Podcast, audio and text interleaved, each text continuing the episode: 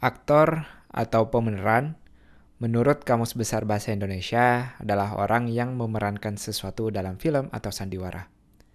Definisi kedua, orang yang menjalankan peranan tertentu dalam suatu peristiwa. Kalau hidup kita adalah peristiwa, siapa sebenarnya pemeran utama di dunia ini? Dunia yang seperti film singkat tanpa tahu kapan episode terakhirnya. Selamat datang di teh atau kopi. Halo semuanya, saya mendoakan teman-teman semuanya sehat dan jangan lupa kirimin doa balik juga buat saya dan tentunya buat teman-teman di sekitarnya, terutama lagi buat keluarganya, terutama lagi buat orang-orang yang walaupun kita nggak kenal tapi sekadang, sekarang sedang tertimpa musibah pada saat kita bisa mengakses internet dengan mudah. Kembali ke pertanyaan sebelumnya, siapa sebenarnya pemeran utama di kehidupan ini? Apakah orang-orang seperti Bill Gates, seperti Elon Musk, Steve Jobs, atau jawaban yang cukup klise yaitu pemeran utamanya siapa lagi kalau bukan diri kita sendiri?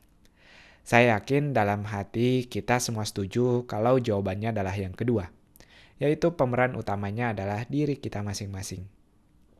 Pertanyaan lanjutannya, kalau setiap diri kita adalah pemeran utama, berarti mungkin nggak ada pemeran utama sebenarnya karena pemeran utama cuma satu. Mungkin memang nggak ada pemeran utama di dunia nyata. Atau lebih tepatnya, analogi film ini kita nggak bisa samain dengan kehidupan asli dengan begitu, kita bisa berhenti memperlakukan diri sendiri sebagai seorang aktor utama, di mana kehidupan pemeran lain hanya bumbu-bumbu tambahan alias tidak begitu penting selama kita sebagai aktor utamanya bisa nyelesain misi dan filmnya dikagumi oleh semua penonton. Kita sering melihat orang lain sebatas pemain figuran di mana jatah dialognya hanya satu kalimat, nggak berkontribusi banyak di adegan kecilnya, apalagi secara keseluruhan film. Selama dia bilang terima kasih kalau kita berbuat baik atau dia minta maaf kalau kita berbuat salah, tugas mereka selesai, hanya satu dialog, hanya satu kalimat aja. Saat kita bertanya apa kabar, kita nggak lagi benar-benar bertanya apa kabarnya. Ini cuma kalimat pembuka sebelum kita mulai berbicara. Coba deh lihat handphone teman-teman. Saat kita butuh sesuatu ke orang, kita mulai ngechat dia atau ngirim SMS dengan bertanya apa kabar. Mereka belum tentu balas sehat-sehat atau baik-baik. Itu cuma kalimat pembuka, jawaban mereka nggak penting. Kita langsung melanjutkan dengan kebutuhan kita, kita mau minta tolong sesuatu, atau butuh hal-hal yang penting. Bertanya apa kabar pun sekarang jadi sekedar formalitas.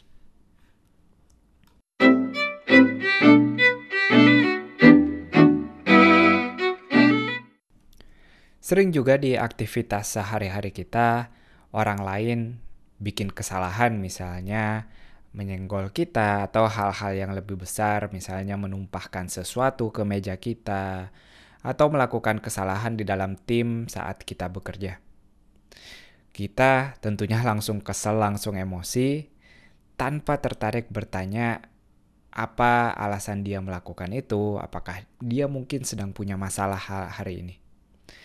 Hal sebaliknya, saat kita yang ngelakuin kesalahan, kita langsung bisik-bisik dalam hati, kalau orang lain nih nggak ngerti sebenarnya kita sedang punya masalah hari ini. Sebenarnya kita lagi nggak konsen, sebenarnya perasaan kita lagi nggak enak buat ngelakuin sesuatu. Sifat egois yang kita biarin tumbuh bebas selama ini. Orang lain nggak boleh ngelakuin kesalahan, kita harus dimengerti ketika melakukan kesalahan pandangan kita tertutup dengan masalah-masalah pribadi yang kita punya. Dengan egois kita bikin aturan, orang lain harus ngerti kita tanpa kita perlu memberi effort atau punya usaha untuk mengerti orang lain. Kalau kalau kita boleh marah saat orang lain bikin salah, tapi orang lain gak boleh, karena nanti kita sedih atau tersinggung kalau kita dimarahi. Saat kita selesai membayar kasir di minimarket atau supermarket misalnya. Apakah kita benar-benar ngeliat mata kasirnya dan bilang terima kasih? Atau buru-buru balik ke kendaraannya berpikir kita cuma orang kesekian hari ini yang dilayani. Nggak begitu penting, cuma formalitas. Hal yang sama saat kita mengisi bensin, berpamitan dengan tukang parkir, berbicara ke asisten rumah tangga, dan ke orang-orang lainnya. Kita udah mikir belum? Kalau mereka juga pemeran utama. Mereka juga berpikir seperti kita, mereka juga punya perasaan, mereka juga bisa tersinggung, dan mereka juga senang kalau usaha mereka yang kita anggap bagian dari tugas, kita bisa hargai. Gimana juga dengan sikap ke orang-orang populer? Kita boleh membicarakan hal jelek tentang orang populer. Kita boleh bicarain kehidupan rumah tangganya, kondisi karirnya, dan seluruh kehidupannya karena orang populer nggak punya perasaan. Mereka udah punya banyak uang, mereka nggak punya masalah. Oh, untung juga ada internet sekarang. Dengan mudah kita bisa menghakimi setiap aksinya, setiap postingannya. Karena kita tahu kesulitan yang mereka lewati. Karena kita tahu perjuangan mereka dari awal. Kita boleh memperlakukan mereka sebatas objek hiburan. Kita cari kesalahan terkecil yang mereka lakukan, koreksi yang kurang, dan kasih mereka nasihat di depan umum karena kita adalah orang bijak. Karena dengan begitu, mereka akan langsung berubah setelah mereka mendengar nasihat kita. Tentu semua yang saya bilang barusan adalah sarkasme untuk menyinggung aktivitas teman-teman sehari-hari yang merasa boleh memperlakukan orang-orang populer hanya sebatas objek bisa dilakukan sesuai dengan keinginan kita. Padahal orang populer juga manusia. Mereka juga hidup dari awal dan berjuang sampai sekarang. Atas dasar apa kita bisa memperlakukan mereka seenaknya?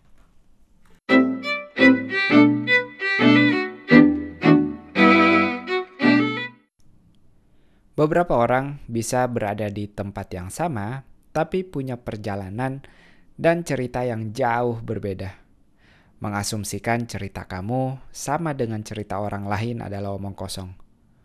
Menganggap orang lain gak perlu didengar adalah kesalahan besar karena kita selalu ngerasa atau kita selalu berasumsi memberikan semua solusi, semua jawaban dari kepala kita melihat kehidupan orang lain dari mata kita sendiri tentunya kesalahan besar.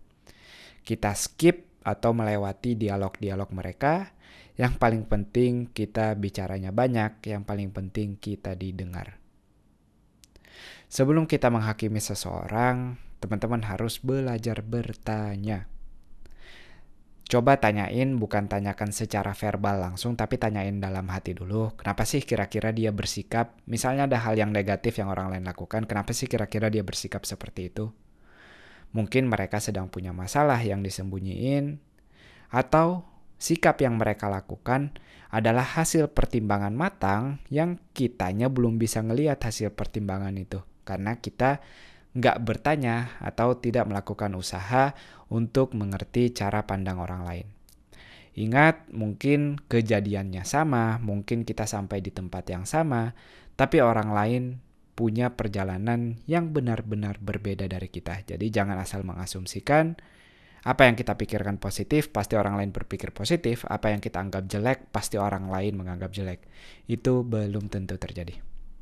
Saat kita memutuskan untuk bertanya secara verbal, bertanya pun ada adabnya. Kita nggak bisa asal nanya ke lawan bicara tanpa mikirin perasaannya. Pertanyaan-pertanyaan sederhana yang cenderung lucu seperti kapan nikah, yang paling sakit lagi nanya kapan punya anak, hal-hal yang di luar kontrol orang lain. Atau sekedar gimana bisnisnya berjalan, kenapa kamu gemukan, atau kenapa kamu kurusan dan pertanyaan-pertanyaan lain yang sifatnya sangat-sangat pribadi, pastiin kita saring di kepala dulu. Jangan asal sebut sesuatu sebelum melewati tahapan-tahapan uh, lembaga-lembaga sensor di kepala kita.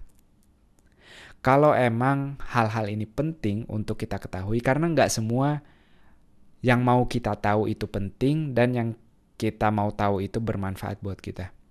Kita cenderung tertarik dengan gosip atau cerita-cerita yang uh, menurut kita seru buat didengar tapi buat orang lain belum tentu. Kalau emang penting buat kita ketahui dan ada yang mungkin bisa kita bantu atau ada yang bisa kita kontribusikan, silahkan tanyain secara pribadi. Tidak bertanya di hadapan umum karena sangat-sangat mungkin mempermalukan orang lain. Baik bertanya umumnya itu di online seperti bertanya di grup-grup. Sekarang kan ada grup-grup alumni, grup-grup kerjaan atau grup teman-teman. Jangan asal bertanya di grup kalau kita mau bertanya spesifik ke satu masalah pribadi orang.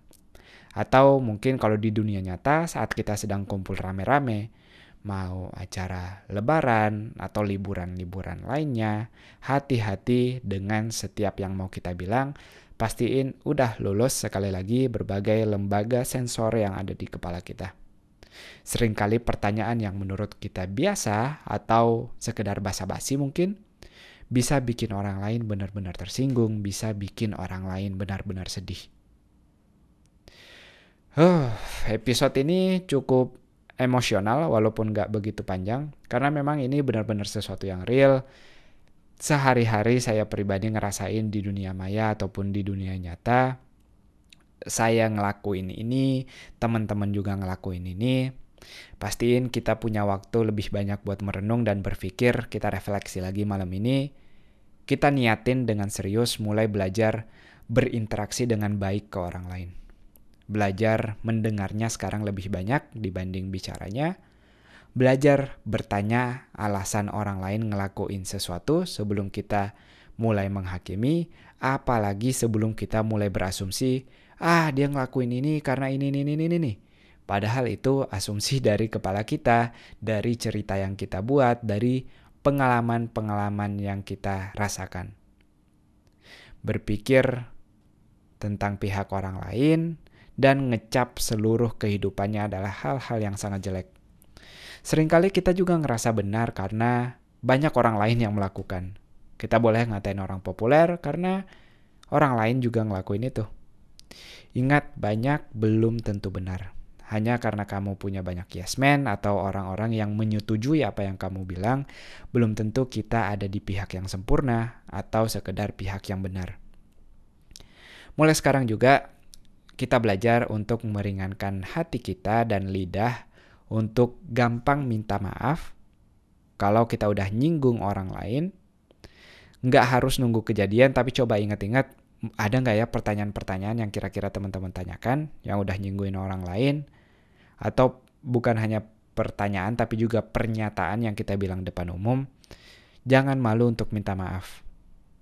Dan PR yang kedua, kita permudah juga untuk dalam hati kita selalu merasa benar-benar berterima kasih ke orang lain, bukan cuma di hati, tapi tampilkan dengan senyum dan lihat matanya kalau berinteraksi ke orang lain, bukan sekedar formalitas. Makasih ya, makasih ya, bukan seperti itu, tapi benar-benar terima kasih dengan apa yang mereka lakukan. Kalau teman-teman bertanya kabar berikutnya, bukan lagi sekedar kalimat pembuka, tapi benar-benar tanya apa kabarnya. Kalau orang lain gak jawab, kejar sampai dia jawab apa sih kabarnya dia sekarang. Tapi ingat rumus yang sebelumnya, kalau kira-kira orangnya lagi lemes atau kelihatan lagi sedih, jangan nanyain, eh hey, kamu lagi ada masalah di depan umum. Jelas orang lain malu buat nyampein itu dan orang lain ketika punya masalah tentu menghindar dari sorotan publik atau sorotan umum. Kita nggak mau nyeritain masalah pribadi kita, dengan begitu gamblangnya di depan umum. Jadi kalau memang benar-benar teman-teman peduli sama sahabat dekatnya, pastiin nanyain kabarnya secara pribadi kalau dia punya masalah atau ketika sedang santai-santai juga tanpa ada kepentingan apa pun, tanpa ada tujuan apa pun, silahkan tanyain kabarnya. Mungkin dia akan kaget, tapi hal-hal yang kita biasakan tentu akan jadi hal normal berikutnya. Itu dia, semoga bermanfaat episode teh atau kopi kali ini. Terima kasih sudah mendengarkan episode ini. Share teh atau kopi di dunia maya dan dunia nyata. Kamu bisa dengarkan podcast di www.tehataukopi.club dan blog pribadi saya di hilman.space. Jangan lupa selalu benarkan niat, perbaiki sikap, dan luaskan manfaat. Sampai jumpa.